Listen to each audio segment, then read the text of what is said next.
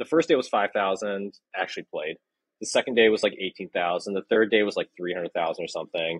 And then the fourth day was 1 million players.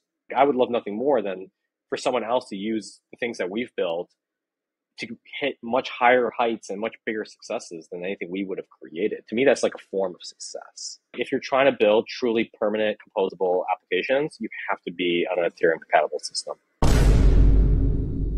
Welcome to Beneath the Layers by Offchain Labs. I'm your host, Hunter, and today we're speaking with Amit Mahajan, co-founder and CEO at Proof of Play. We'll be talking about his time at Zynga as the co-creator of FarmVille, a game that had tens of millions of monthly active users at its peak. We'll run through different gaming-based companies that he founded, such as RareBits and Toro, and pick his brain, of course, about entrepreneurship, gaming, blockchain, and all the intersections between those. That being said, let's get into it.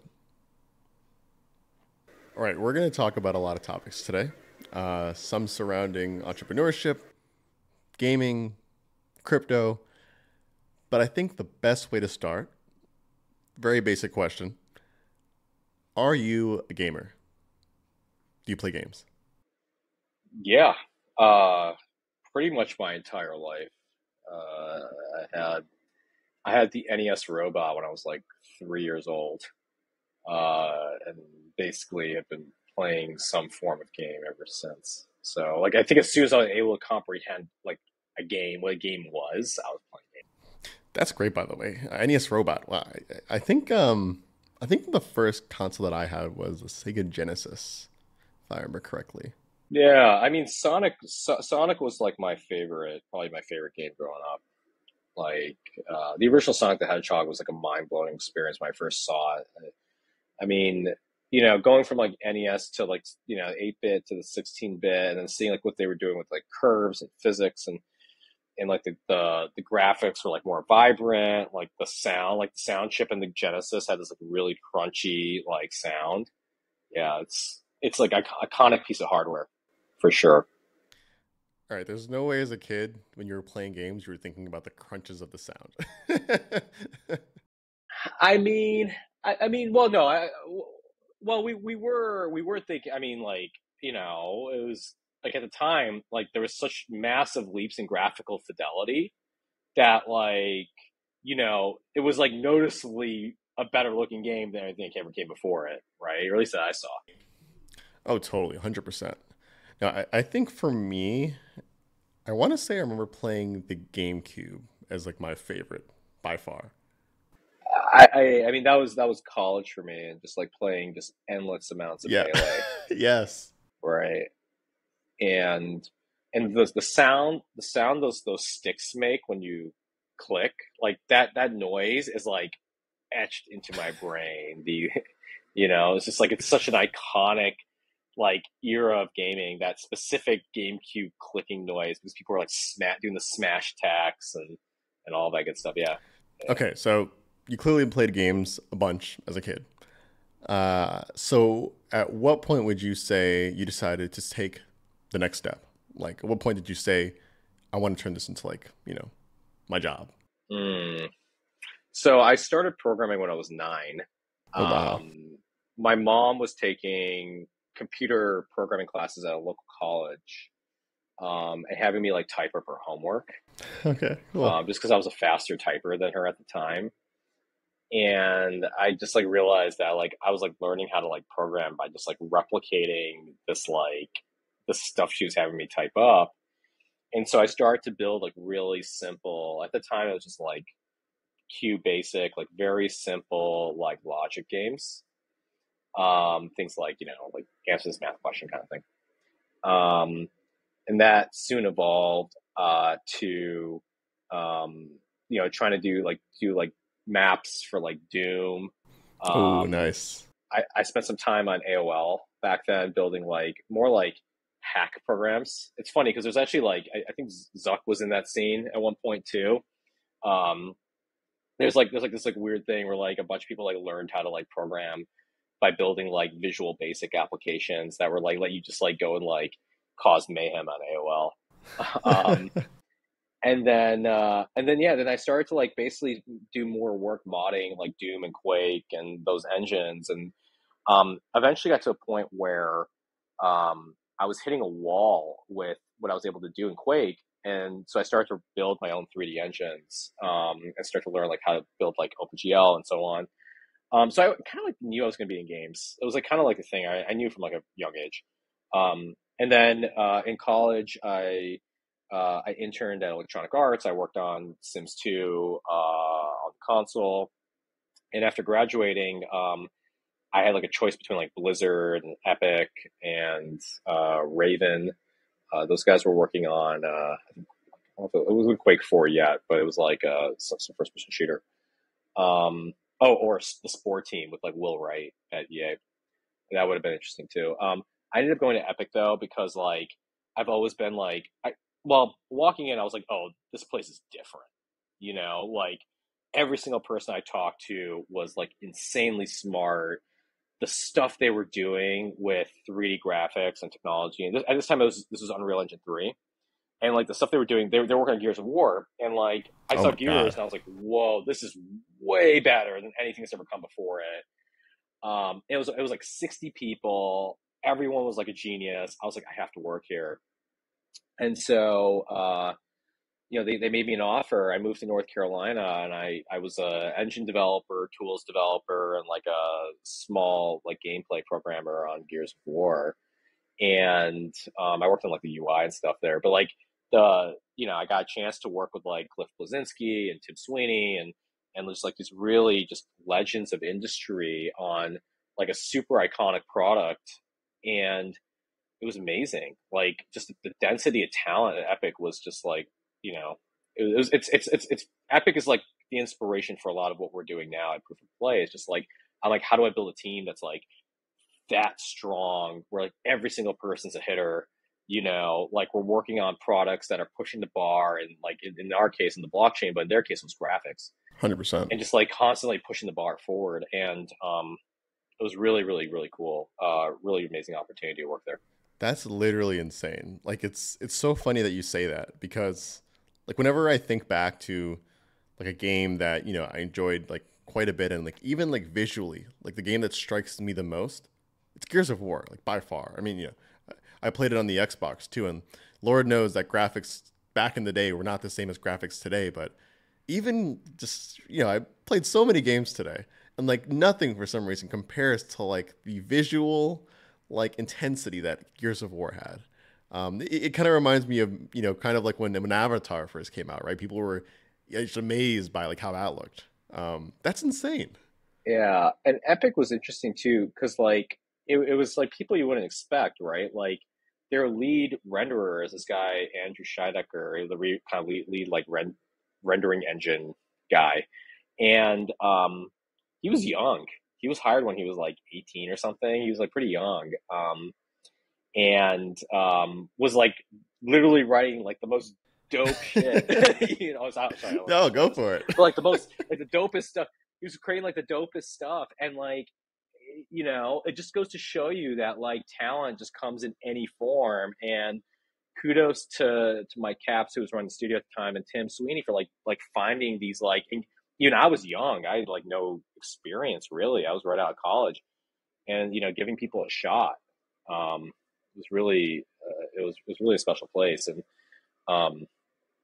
so like it was cool, because like at the time too, I didn't realize it. So like one of the things is like my early career was a lot of just like stumbling into success, right? Like I happened to be at Epic during Gears of War. I went to E3. It was Game of the Year. I'm like, I guess this is how it is. Spoils. You know, you just like work on something.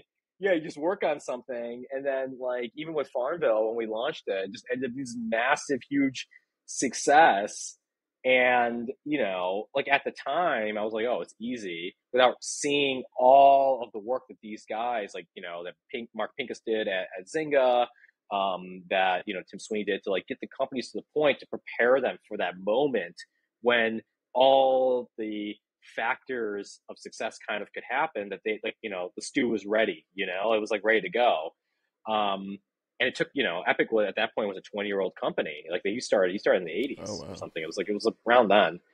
And so it's really crazy. It's like people are like, oh, Epic's a, you know, Fortnite overnight success. No, like Tim's been grinding for forever. And it's just, he's such an inspirational entrepreneur, and just the way he's reinvented the company and so on. So it's really, really cool to be there. But then, like, after 2 years there, I ended up, I came to a realization that, like, hey, like, these guys, AAA games is it's a big thing. Like, I'm going to have to, it's like a director waiting for his chance to, you know, be able to create a movie at Pixar. You got to put 20 years in, and then maybe you'll be able to lead up something. So I was like, well, you know, like I don't want to just, you know, kind of put the time in and have someone else give me the opportunity. I'd rather see something on my own. So I left and I started a company with some friends from college, and we built a social it wasn't social gaming at the time, but it was like a social application company. And we started off by building something like a Habbo Hotel for like MySpace. Nice. You know, Habbo Hotel is like, oh yeah. Like, it's funny because like the metaverse is like this thing, but I've seen like, you know, multiple generations of metaverse products. Dude, 100%. And yeah. And spoiler, they all tend to not work. And like the reason why is like, so you basically, people have a room, they go in, they have their avatars, they chat, they like build their little virtual room. But then, like, then what? You know, like, what's, like, why don't I just text people? Like, why am I showing up in this world and then going through all the extra song and dance just to walk over to you and then talk to you in text anyways? So it turns out that you're adding all this friction to, like, the social experience, and no one wants that. And so, so it didn't really work. In fact, like, we looked at our retention, and it was, like, just, like, the worst retention. Like, we had this advisor from Facebook. He came in, and he's like, this is, like, the worst retention I've ever seen. You guys should just, like, shut your company down. Oh, my God. And so we, like... Yeah, it was bad. It was like real talk, but it was like also just like, all right. So we ended up looking around, and you know, Zynga was doing pretty well in social games. There were some other companies that were kind of making social games work. We're like, well, we had this Flash-based game engine that I had built that was like kind of like, you know, it was structured to be like Unreal, which is like easy to build games on top of. It was kind of like, you know, portable. Like, what if we took this thing and we just like build a social game on top of it, right? So like, let's go look at the top 5 games that are out there. There was like a farm game, there was Mafia Wars, there was a cafe game, and we're like, okay, like let's do the farm game. And so we came up with this like 4-week plan of building a farm game using our existing technology. And at the same time, we were like running out of money. We'd raised a little bit of money. We like went and talked to a bunch of social gaming companies. We're like, do you want to, you know, license our engine? And most of them were like, we just want to buy the team. So Zynga made a really compelling offer. They're like, you know, come build the game with us. Like, you know, we have like all the structure. Like, we can like basically like take the idea and like supercharge it. And so we ended up joining Zynga. And then 5 weeks later, we launched FarmVille with, you know, a combination of our technology, some of Zynga's technology, the people at Zynga. Like, it ended up being a really, really cool thing. And then, you know, we had a bet. We're like, well, how many people are going to play this thing? And I remember my bet was like, I think 5,000 people will play this game in the next week. Right. And, you know, the first day it was 2,000. The first day was 5,000 actually played. The second day was like 18,000. The third day was like 300,000 or something. And then the fourth day was 1 million players. So the game, yeah. Wait, what? Okay, hold on. I'm sorry. I just have to know, like, what was the exposure tactic then? Like what, you know, got all those people to play the game all at once? Like, was Zuck pumping it on his Facebook timeline or something? Or yeah, no. So the way it worked, and this is, I mean, again, we can look back and like, you know, I think one thing you'll see is I'm not gonna bullshit all this podcast. I'll tell you exactly how it was. I think there's a couple things that were really interesting about that period of time. One, so we set the game out to friends and family. That's how we seeded it. It was literally just friends and family, and it spread from there. But there's a couple things that really worked. One was that Facebook at the time was like they needed growth. So they had this like all these social channels, and they didn't properly value their distribution. So we were able to get billions of free impressions by just like using the platform features that were there. Like, what would cost you billions of dollars today in ad spend on Facebook, we essentially got for free. Oh, wow. Okay. That was one. Two is that Zynga already had a couple games that were decently big. And what they were doing is they had this thing called the cross promotion bar, which is at the top of it. And they would basically send players from one game to another. And so FarmVille became the main cross promotion bar on top of every other Zynga game as soon as they saw how well it was growing, right? The third thing is that, you know, it was a bit of a lightning in a bottle moment. Like, people were looking for something to do.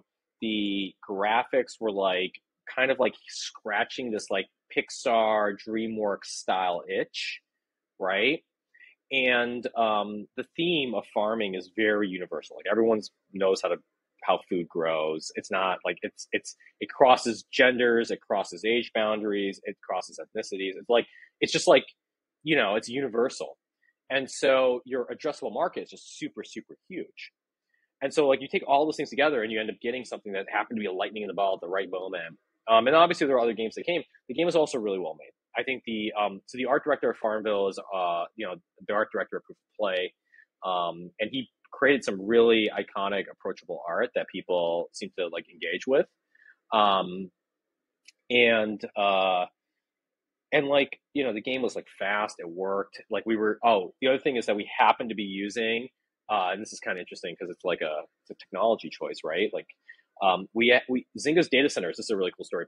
Zynga's data centers at the time could not hold another game. Like, they were already at their like limit in terms of servicing the other games. And so it would have been like a few month wait for us to be able to, for them to provision servers to allow FarmVille to then become part of the Zynga data center system. So they're like, well, you can take a risk. You can go use AWS, but no one uses AWS because it's like a new thing. So we're like, well, okay, look, let's try using this like cloud scaling thing. And there's like some auto scaling stuff and so on.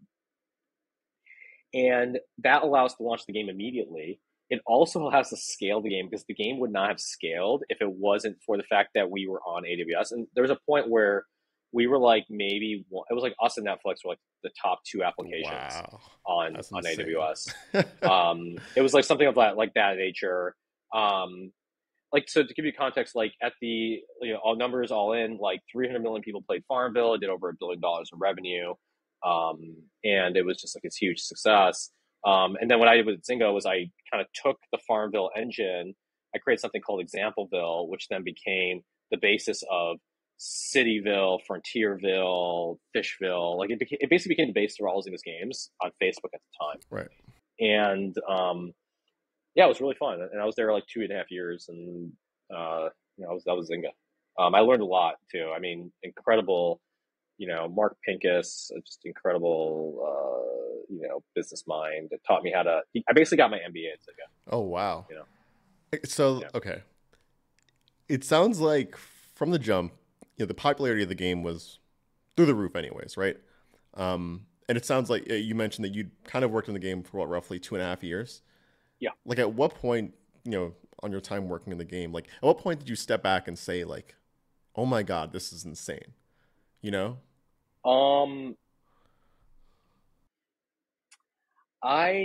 You don't know. It's weird. It wasn't until my second, third, fourth company where I'm like, okay, like, you know, this is a slog, right? Before you end up realizing like, oh my, okay, so that was really unique. Again, if like all you know, it's like, you know what it's like, you know, if someone's like a trust fund kid, right? Or something, like, you just like, you have no concept of what it's like to grind, totally. You know? Right? Like, you've just always been given, like, so like there was a bit of that between Epic and Zynga, just being like, oh, like I just put in the effort and just things just turn out, but that's not always true. Okay. No, that's fine. That's actually a pretty good take. Okay. So then in that case, at what point did you hit the point where you said, oh wow, this, you know, whatever I'm working on now is actually going to take work? Yeah. So at Zynga, like I went and helped start the Japan office. I lived in Tokyo for like almost a year. The CTO of that entire thing, which was fun. I really learned a lot in Japan in terms of like culture and product and Kaizen and like all of these things that kind of like drive my kind of personal like life philosophy today. But like, it wasn't, my second company was like a growth company. It was a mobile. And it ended up being this like really, I tried to take what we were doing at Zynga with like analytics, and I was like, let me see if I can build tools for like every other company to do this. didn't really work. It was like just kind of, and it really where we ended up was just like everyone just wanted to figure out how to like optimize their ad spend. Mm-hmm. Like that's where all the money was. And so we built this product, and it was like kind of working. And at some point I was like, what am I doing in my life? I don't care about, I don't like optimize ad spend. Like my time is too valuable. I think there's better uses of my skills. And so I ended up, Google like made us an offer for the company. We ended up getting bought by them. I was at Google for like 5 or 6 weeks. Wow. That was Toro, right? The company? Yeah. Yeah. And basically what we were was you'd basically connect all of your ad spend accounts, and we use like machine learning to like automatically figure out like how to optimize your spend to basically bring down the cost of user acquisition. So the way you think about games today. No, yeah, I mean, that's really important. That's why it's like Google acquired you guys. It's a core technology, but because essentially like games today, what they do is they calculate like how much money are you making from someone over the lifetime of the game. And then how much you have to pay to bring a new player into the game. And if this is bigger than this, you know, if the LTV is bigger than your cost of user acquisition, then you have a profitable game, and you put unlimited dollars into user acquisition because it's just the engine. Every dollar you put in, you get $1.10 or whatever, right? And so that's all game companies are playing that today. And, you know, one of the things that's interesting with blockchain is the fact that like it potentially breaks that model, right? Like it breaks physics. It's like the, you know, room temperature superconductor. Like we've never seen this before. Right. And so you know, I was like in that world for a bit, but ultimately I just decided I didn't care. Right. Like, VR was starting to take off. Crypto was starting to take off. I'm like, there's more, it feels like there's just deeper technology to work on. And so I sold that company. I was at Google for a little bit. I bounced. I started. Okay, I have to ask before we get any further. Like, what was that process like? Like, you know, did Google find you? Did you reach out to them? Like, how does one get acquired by Google? No. So actually, at the time, you know, Chris Dixon, who was, who I think people know in the space of. You know, in blockchain land, he was like a small investor in us before as an angel investor, and he was really good.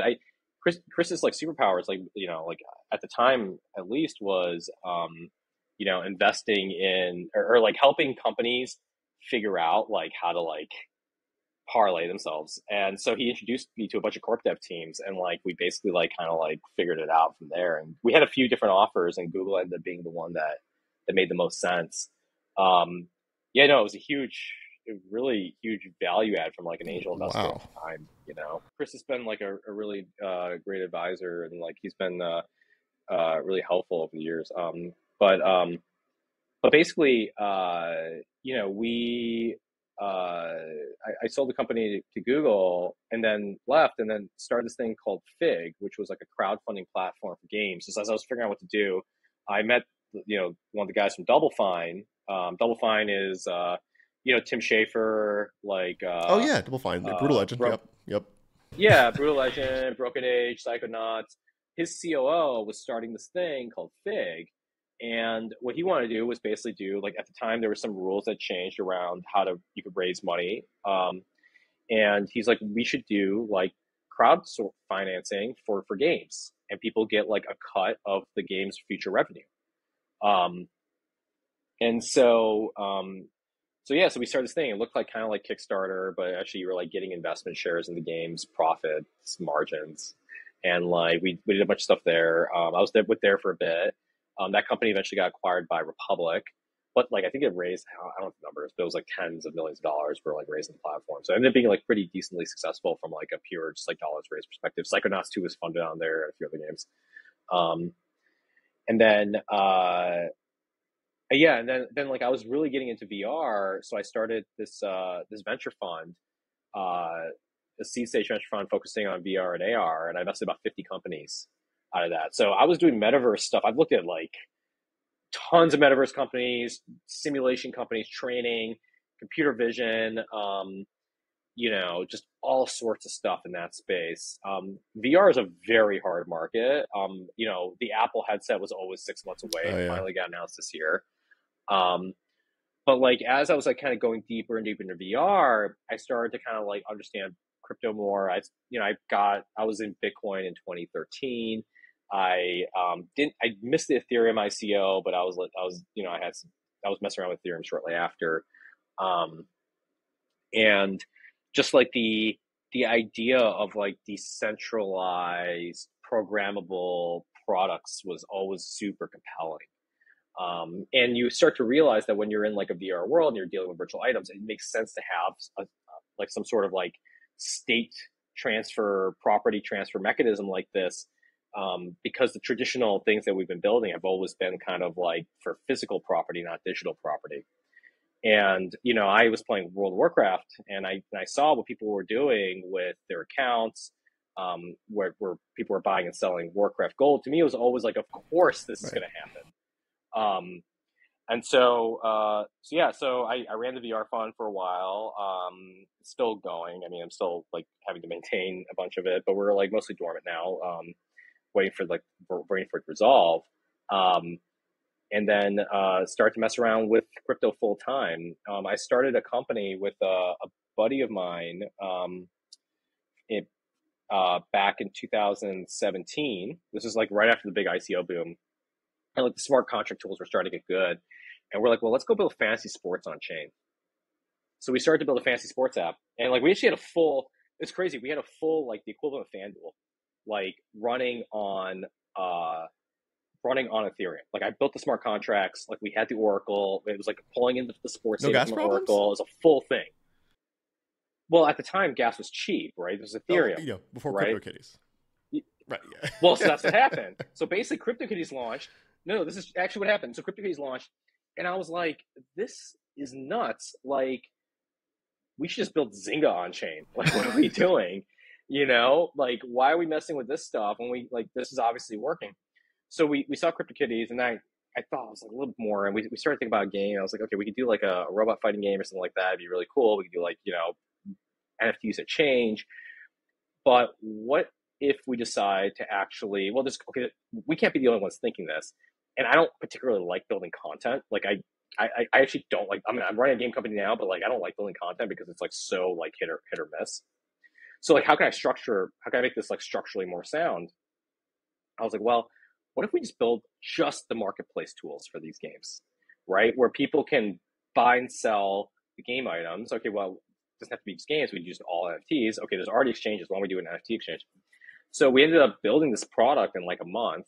It was called RareBits. At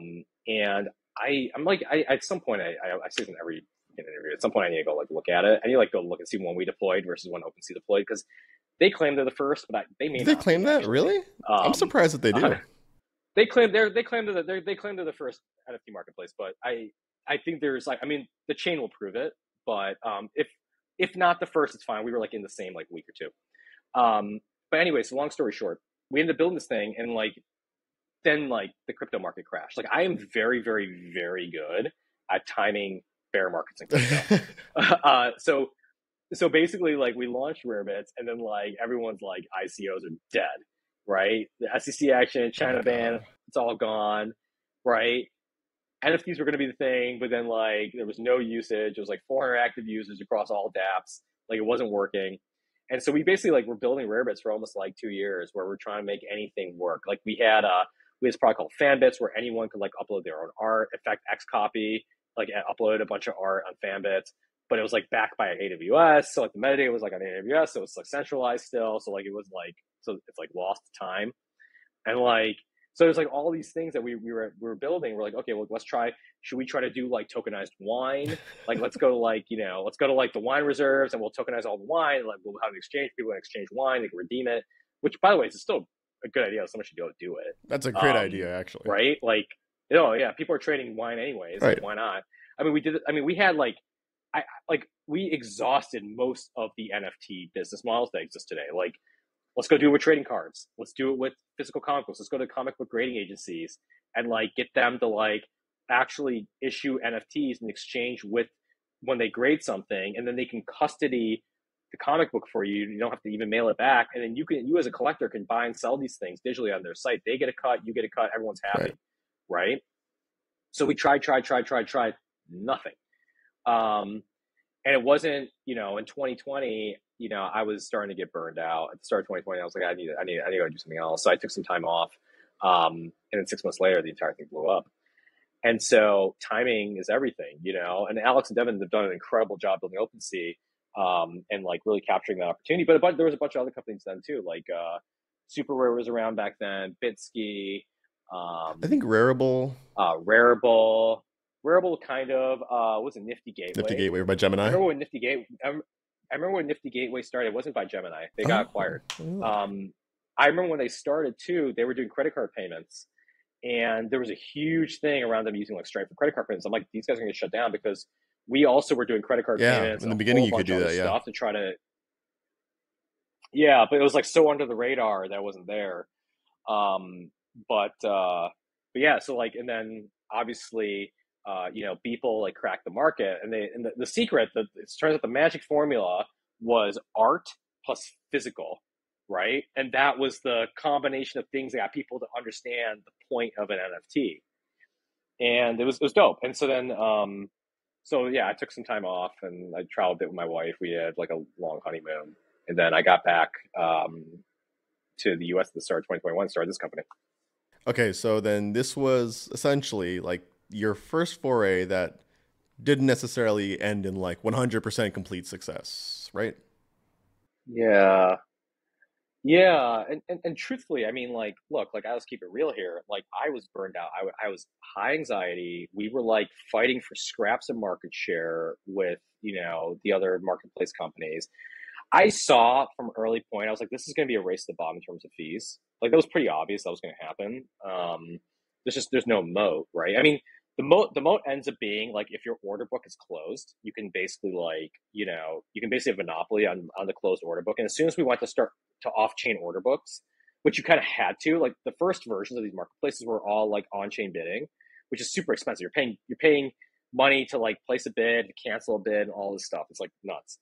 So then basically once we moved to off-chain order books, it kind of made sense because now like, it's basically gasless to create this thing, but that's like now proprietary metadata that's on top of the public blockchain metadata, right? So as soon as one company had that, you effectively have a monopoly on the market because you have all the buyers and sellers, and they're all going to go to the place that has the most liquidity, which is going to be the place with the deepest order book, right? And so,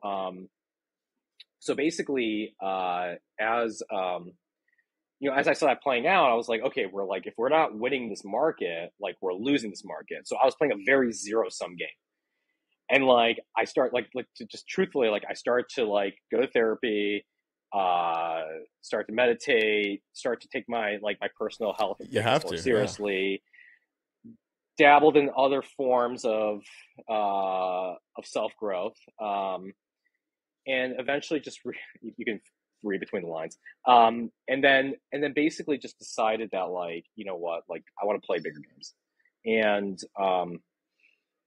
And so like one of the things, so I took some time off and then came back to this. I mean, I have no doubt, like if we kept RareBits going, like we had the money, you know, we raised like $7 million from Spark, and like a bunch of really incredible angels and other founders and stuff. Like it was like, we had like years of runway, we could have kept going. But ultimately, it was like our own ability and conviction and grit to stay through that was like the problem. And so I vowed to myself, like when I start something else, like I got to focus on the inputs. Like how do I create a company where I'm excited to show up every day, where if regardless of what happens with the outcome, that like my identity is not tied to it. Like I can show up, I can like leave it all in the field, put in great work, not pay attention to competition. Ideally, play in a market that's not zero sum, that's positive sum. Right. And so that was proof. That's how I came up with Proof of Play is, you know, like games are, you know, we're collaborating together on building the Ethereum ecosystem out. Right. Like we are like so here's an interesting take. So like FarmVille, 300 million players. The game was shut down in 2020. It's just gone. Right. Like why? Like what happened to that database? And there was 1 billion plus hours put into the game. It's just gone. That player investment and creativity, those stories people told, the the investments they, you know, the creativity they displayed in their farms and their worlds, like just, it was just wiped off the face of the earth, and there was no chance for it to ever exist. And so I started to think about, like, what is permanence? So when I was, you know, on the honeymoon with my wife, like, she was taking videos for our kids that hadn't yet been born. And she's like, oh, I'm going to, like, record this thing. It's going to be like a time capsule for our family. I'm like, where are you putting this? She's like, oh, on Dropbox. I'm like, you realize that, like, Dropbox is, like, you know, I'm sure it's a great company, but standing the set of 50 plus years from now, like, is it still going to exist? Right? Like, it's going to get bought by a PE firm someday. They're going to cut costs. If you haven't logged in a while, we're going to delete all your data. Maybe someone forgets the password. Like, it's not truly permanent. And so I'm like, well, how would you actually create something that's truly permanent? And it's, well, okay, well, maybe you put it on a bunch of USB sticks and send it all over the world. Okay. Or you put it on chain, right? I put a piece of data on the Ethereum blockchain. It's replicated across 100,000 nodes. There's a financial incentive to keep those nodes going. So when you start to think of it in that way, you're like, is there anything more permanent than the blockchain, right? Even something like titanium or whatever, like these things get lost. You know, there's an earthquake, it gets buried, the vault gets buried, you can't get to the vault anymore. Like it's gone. So replication and digital replication is actually the most permanent form of data and information storage we have. So one way to think about the Ethereum blockchain is that it's actually a time capsule, right? It's a shared time capsule that all of us are contributing to. So you look at something like a CryptoPunk, and you're like, why is this thing worth anything? Well, because it's the first form of digital, like, it's like caveman art, right? It's the digital caveman art. And, like, it has the highest chance of surviving versus any other form of art we've ever created. Totally. And so when you think about it from that perspective, you end up realizing that, like, you know, when we put something on chain, we're actually truly leaving it for future generations. So with this company, you know, I didn't want to just build a mobile gaming company and replace credit cards with, you know, with like NFTs. It's just like payments with more steps. Like, what the hell's the point? Like, it's just not that interesting to me. And so the question is like, what can you actually build using the blockchain that's more interesting? Okay, well, permanence, building things that truly last forever. So if I put a game on chain, it's a forever game. Right? Like, we can walk away. Like, right now, Pirate Nation is using no server resources, right? It's running on chain, and anyone can interact with the contracts directly and keep playing the game. So the problem with most NFT games, and there's like so little differentiation or nuance in these things, but like the problem with most games today is that, like, it's, imagine I'm selling you a chess set, but all I'm doing is giving you the pieces. And I'm like, you own the game, but all you really own is the pieces. Right. If you want to actually, like, play the game, you have to come over to my house, use my rule book, and use my board, right? And so, and I keep track of who wins or loses, right? Like, and so you end up realizing that, like, you know, there's different forms of this stuff. So, like, one of the things that I want to do is, I was like, maybe we can actually build fully on-chain games. We can put games that like will run forever. You can bring your own client. So if, you know, the Flash is deprecated again or whatever, like whatever technology, Unity is no longer supported, you can bring your own, you can actually build a different client for the game, because the game itself is not represented visually. It's represented by the state that's on the blockchain. Totally. So the actual game is literally just the bytes and bits that are in each block transaction. And then all you're doing as a player is interacting with a representation of that game state.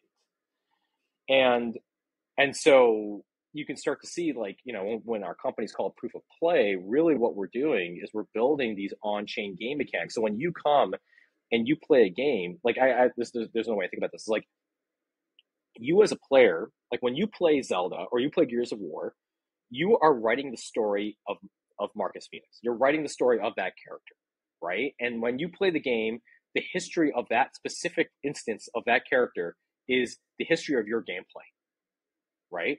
So one way to think about it is that every time you play a game, you're like crafting this narrative. Now, if you're playing a game where every move is stored, where everything you do is permanent and inscribed, now what you're doing is you're actually writing the character of that, not just for yourself, but for everyone else too. So, like, when a player, for example, is playing a game, playing Pirate Nation, and they're doing stuff in it, what they're actually doing is creating the story of their pirate through their gameplay action. And a collective set of players doing that are actually writing the history of that universe just by playing the game.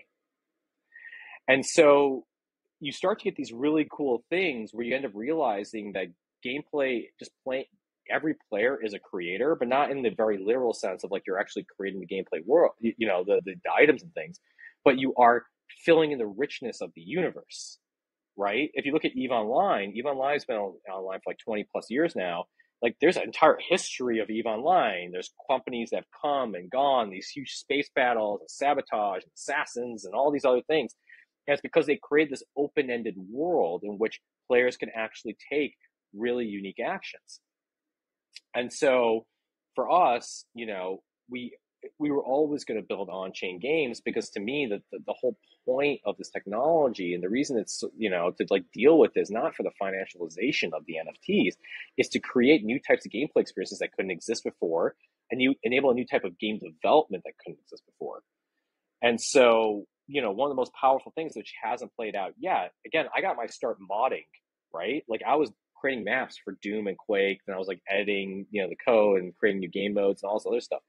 Like someone can come in, they can literally fork Pirate Nation. You could do that today. Like you can go in, you could be like, I'm gonna copy all the contracts over, I'm gonna copy all the data over, and I literally have a copy of this game that's running, and you could change whatever you want about it, right? So you end up realizing now games are remixable the same way that music is remixable.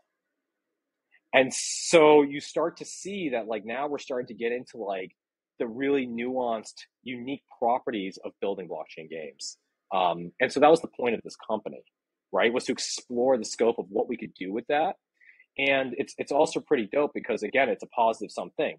If I create a game, that's now something that someone else can use to create a mod or a new game completely off of it. And the thing that they create, presuming it's on chain, which it will be if it's using the same technology that we're using, is now something that we can use to build our future games. So now instead of building in silos alone, you know, we're building together, and everything we put out there becomes, you know, kindling for someone else's fire. Oh no, 100%. And, you know, it's so funny because I feel like that brings me back to like a couple of years ago, you know, when I first actually kind of got into crypto. You know, I went to school for mechanical engineering. So like, you know, I just like learning things, not necessarily engineering, I just like learning. And one of the things I did was I tried the Loom course, like the Crypto Zombies course that they offer. And quickly, you know, from learning about Solidity through that course, I figured out that you can plug, you know, you can like essentially take different attributes from different smart contracts that have nothing to do with what you're doing and pretty much base whatever you're creating off of pre-existing things that are already out there in the blockchain. Like, that's what I think is so cool about all this, right? It's this permissionless nature that allows anyone to build on top of something else or like connect with something else. And I just love it. Interoperability has got to be the coolest thing about blockchain. I mean, it's interoperability and the word composability, right? So you can take Uniswap and put it on top of Aave and put it on top of whatever. And so they call it DeFi building blocks for a reason. But games are the same way, right? I can take a crafting system, I can take a loot drop system, I can take a quest system. The quest system calls the loot system, which then gives me items that I can then plug into the crafting system to then go build the thing, right? And so if you look at games now, most of them are just composition. I'm going to take the combat system from this game, the leveling system from this game, And so you start to see kind of how you know, we start to create gaming building blocks that people can then plug and play and create things faster. So what I'm really hoping is that as a result of all of this, we end up getting, you know, like an explosion of creativity. Like I would love nothing more than for someone else to use the things that we've built to hit much higher heights and much bigger successes than anything we would have created. To me, that's like a form of success, right? And so... yeah, it's just, I mean, ultimately, like, you know, we got to do things for a bigger reason, right? It can't just be like, just, and like, look, obviously, like, I believe in capitalism and like building ongoing you know, like, I believe that like the capitalist model is like the way to like, you know, really kind of like breed innovation. But that's not enough. There's got to be like more purpose behind it. Okay. So when you started Proof of Play, you know, it sounded like you guys, the team, already had the vision of making everything on chain, like already a thing, like that was already ingrained in kind of your philosophy. In that case, you must have known that Ethereum was not an option. In that case, there's nowhere to work. You know, knowing Ethereum wasn't an option, how did you guys go about, you know, making, you know, a choice for which chain you were going to launch on? Yeah, I mean, so a couple things. One is we knew Ethereum was never going to work. It was obviously too expensive. Polygon was super interesting at the time, and you guys were too early. I think you guys and Optimism were both just like too. I mean, the roll-up was super. The idea of roll-ups was really interesting, but it was just like too early.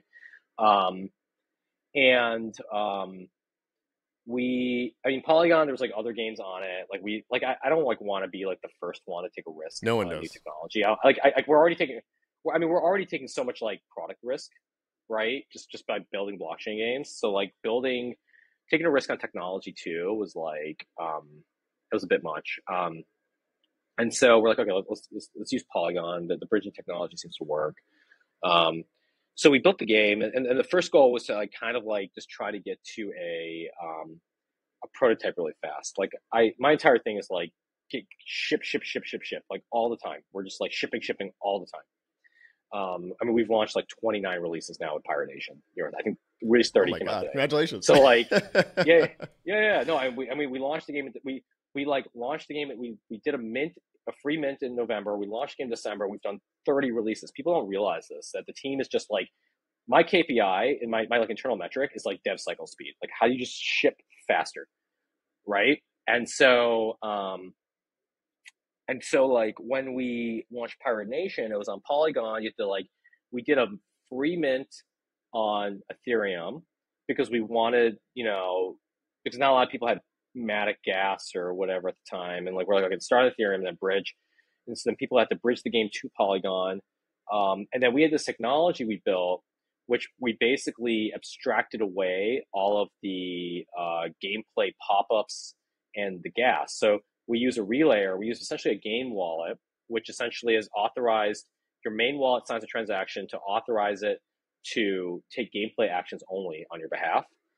And then, so we're like basically signing transactions under the cover. We're sending them to a relayer where we pay for the gas and then send it to the chain. So the gas cost of the chain is really, really important because that's like our like literal like cost center, right?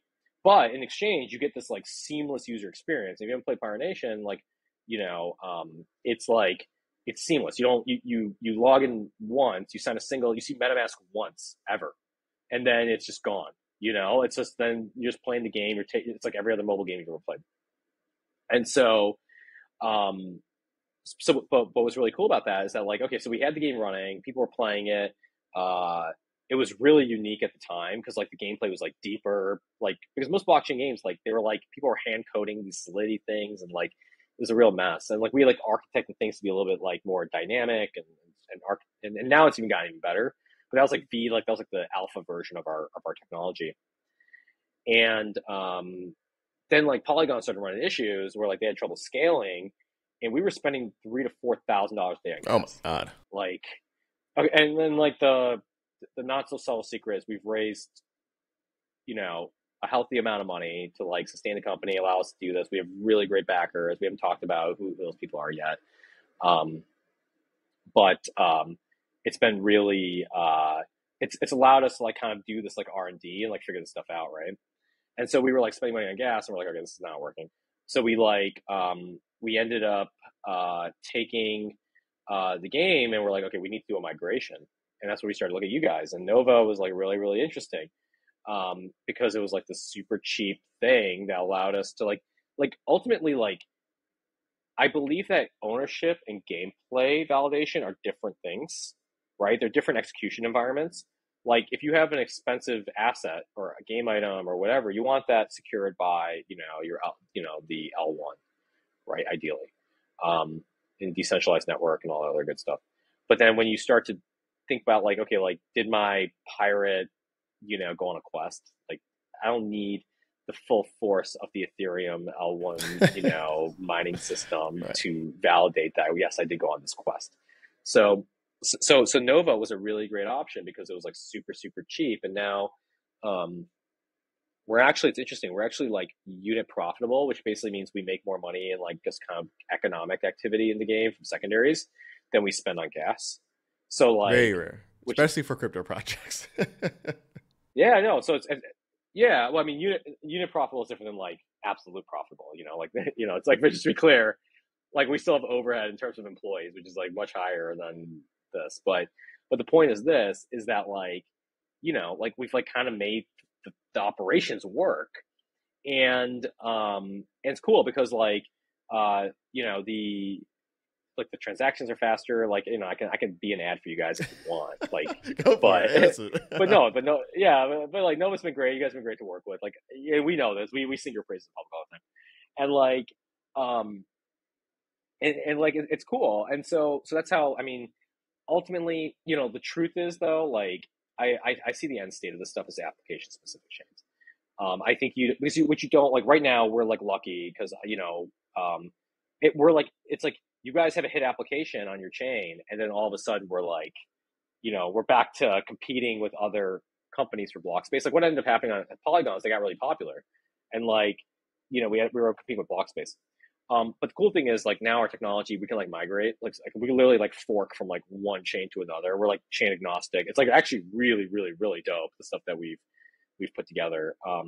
But you know, the answer, I'm not taking any credit for this. It's like, it's all the engineering team, but like the, you know, I do think the future of this stuff is going to be like, you know, you take your project or whatever, you create a isolated execution environment for it.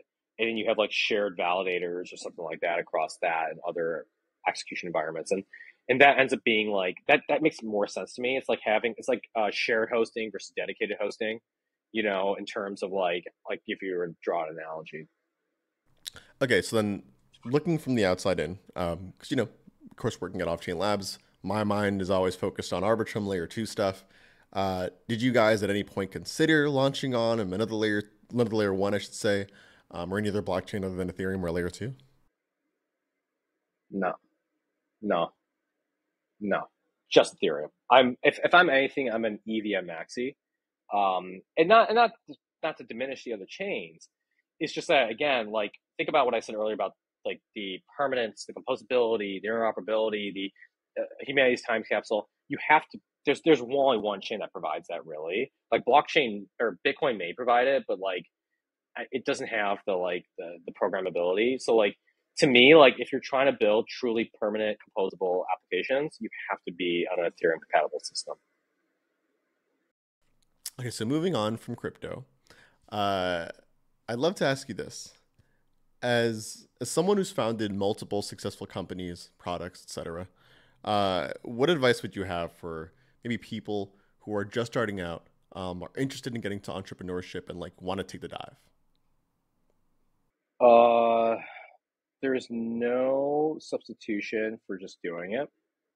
So there's a really, I went to this like meditation retreat recently and they had a really good quote. It was like, there's like three types of wisdom. There was like the wisdom where someone tells you something, right? And you kind of hear it. There's a wisdom where you like are able to internalize that and like reason about it. You'd be like, oh, that makes sense. And there's the wisdom that you've like lived.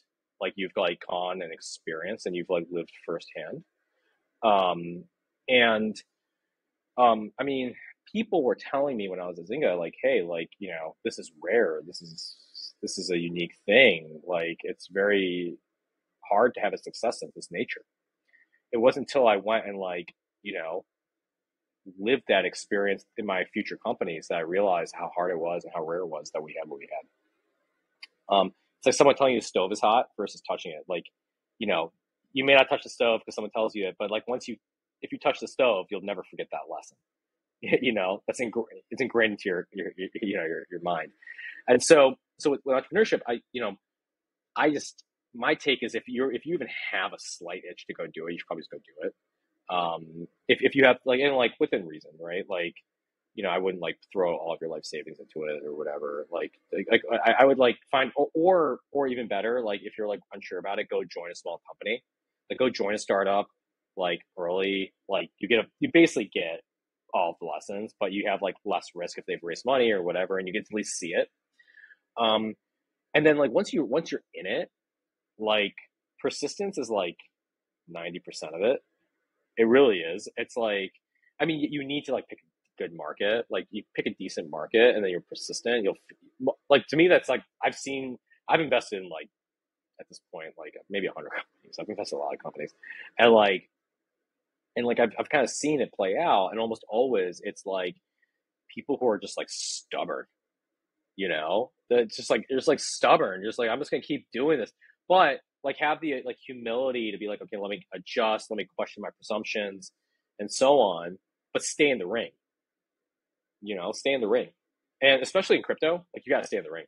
And you know what, for what it's worth, I think that's a really, really tough quality to find, you know, in people, especially some in crypto, to be honest with you. Like, I feel like, you know, even just looking at social media nowadays, you see a lot of people glamorizing the lifestyle of like a quote unquote entrepreneur, doing your own thing, like it's a stress-free environment, when in reality, it's like, it can't be anything that's like bullshit. That. That's complete. That's a lie.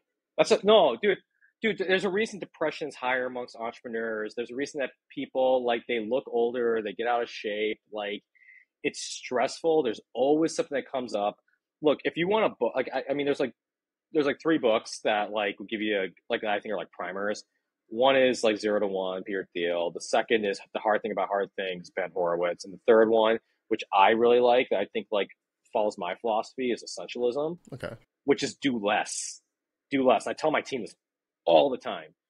Do less better, right? Like optimize. And so like focus. Like it's so easy to try to do too much instead of being like, let me just do the one like figure out what really matters and just do that one thing. Oh man, you know, it's funny, like before, you know, coming to Offchain Labs, I spent like 9 to 10 months creating content on YouTube. And something about just like getting in there, grinding, figuring things out, and like just doing things on my own was just something so fun about it.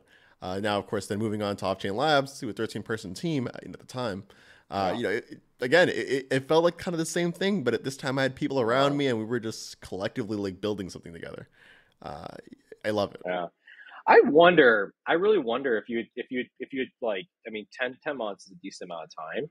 Like, I'm curious how many hours you end up clocking. If you had like done like another 10 months, if you wouldn't have like had like a breakout success. Cause like if for most creative endeavors, like even like I do some like I dabble in music, it's like a hobby, but like, you know, and having met like some pretty successful producers at this point, it's like, it turns out it's just like putting the reps in, right? Releasing music, just like sitting in the studio. It's a solo activity. You're like literally, you know, you see them on stage playing whatever, or you see the top, you see Mr. Beast doing like these really dope things, but then you're like, you know, there's so much just like the grinding. No, totally. Right. Repetition is definitely key. Yeah. Like there's no shortcut for 10,000 hours, I guess, you know, that's another way of putting it. Okay. So as someone who obviously well-versed in the gaming industry, what would you say, which technology would you say will be the most adopted within the gaming industry as a whole? AR, VR, AI, any of that stuff? I actually think AI.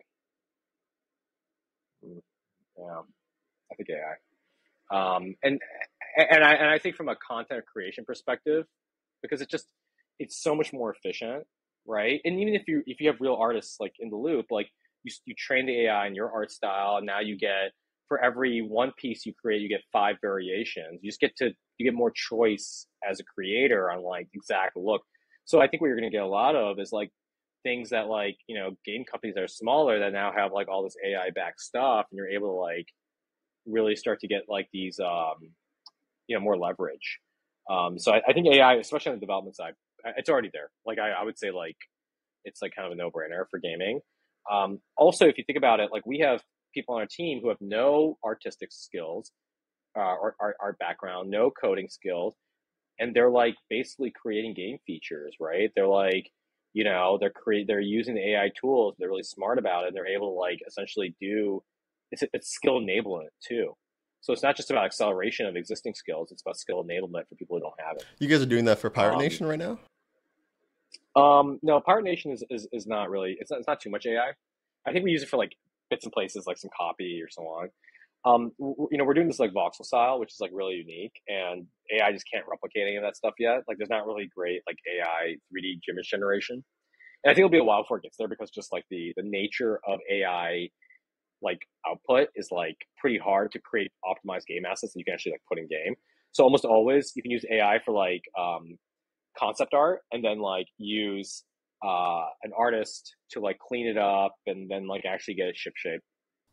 Okay, well, VR, AR, you know, you mentioned earlier that you invested in those types of companies. Where do you think that's headed, right? I feel like, you know, you mentioned the Apple headset earlier, $3,500 for, you know, like a little remote thing on your head. Where's that going? Yeah.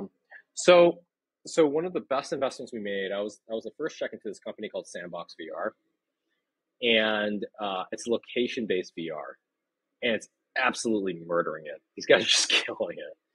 It's like their locations are like sold out, and what it is you go there. It's like a new Chuck E. Cheese. You go there with like a bunch of friends, and they put you in the holodeck, and you can load up whatever game you want. They have like, I forgot, they have like a Squid Games one. I think they have some other licensed property, like Ghostbusters or something. And you like go in there, Star Trek. You like go in there and they like basically load you up in the holodeck, and you have this like hour-long experience or whatever long with your friends, and you're like in this virtual space together, like shooting aliens or solving puzzles or whatever it may be. And just ends up being this like really cool, like social thing. So they've kind of cracked it, right? On the gaming side, I think that's the best application I've seen. Obviously people are using, I think VR for fitness is really powerful too. You don't realize you're working out as hard as you are. Beat Saber is being used for fitness, and it's like, it's actually a pretty good workout. And because you're in the game, you don't like, you don't even realize you're working out. So you end up working out a lot harder than you normally would. I think VR in airplanes, like if you're in a coach middle seat, like put on the VR headset and all of a sudden you're somewhere else. That's a way better experience than, you know, staring at the back of the seat. And then on the Apple side, I mean, like on like the business side, like, yeah, like Apple's kind of figured it out. Like, why do I want one monitor when I can have 15, right? Like, why do I can bring my desktop with me anywhere. And so like the virtual productivity stuff I think is really powerful. Other people have tried it, but the problem with it is that like you need the integration with the OS, and so that's where the Apple stuff really works. And then on the, I mean, the Air stuff, like it's no one's gonna be walking around with consumer Air glasses anytime soon. This is all gonna be like enterprise things. The other place that VR and AR work really, really well is in training and in simulation. So we've invested in a bunch of companies that are doing like medical training, medical simulation, that kind of thing. Right. You can keep going. Yeah. And there's another one, which is like, you put on AR goggles, you can like look at a piece of machinery and it'll tell you how to repair that machinery using computer vision. So you don't even have to know, you just follow you're like the hands for the computer. Oh my God. And so you can see how you can like basically train technicians or whatever using AR. So like these applications, they justify the high price. Like, someone working at Lockheed Martin on like some piece of machinery, you know, they're going to be paying the $3,500 for the headset, so their technicians are like 10x more effective at their jobs, right? Right. And so now it all starts to make sense. But on the consumer side, I think we're a ways away, personally.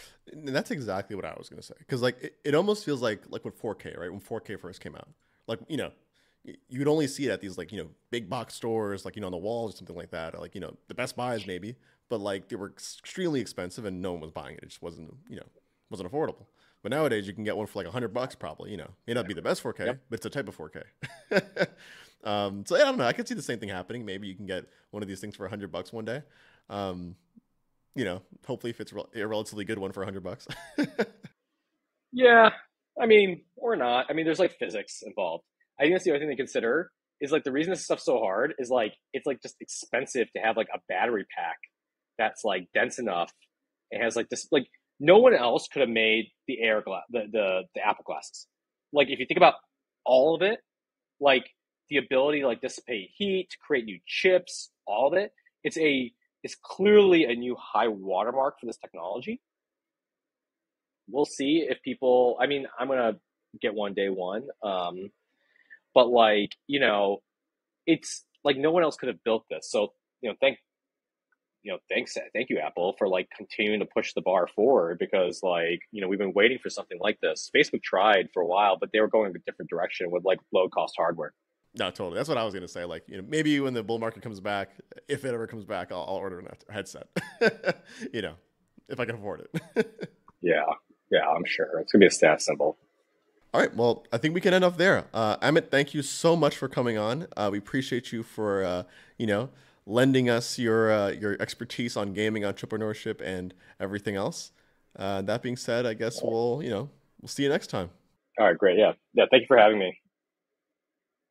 Thank you for watching this week's episode of Beneath the Layers. If you're interested in listening to more, make sure to check us out on YouTube or on any of the other major podcasting platforms. Also, we're hiring. So if you're interested in working on cutting-edge tech, scaling Ethereum, etc., make sure to apply at jobs.lever.co/offchainlabs. Additionally, a disclaimer. Nothing in this podcast should be taken or understood as financial advice of any kind, and all opinions expressed by the host, myself, or the guests are solely their opinions, my opinions, and do not reflect the opinions of Offchain Labs as a company. All that being said, thank you for watching. See you guys in the next one.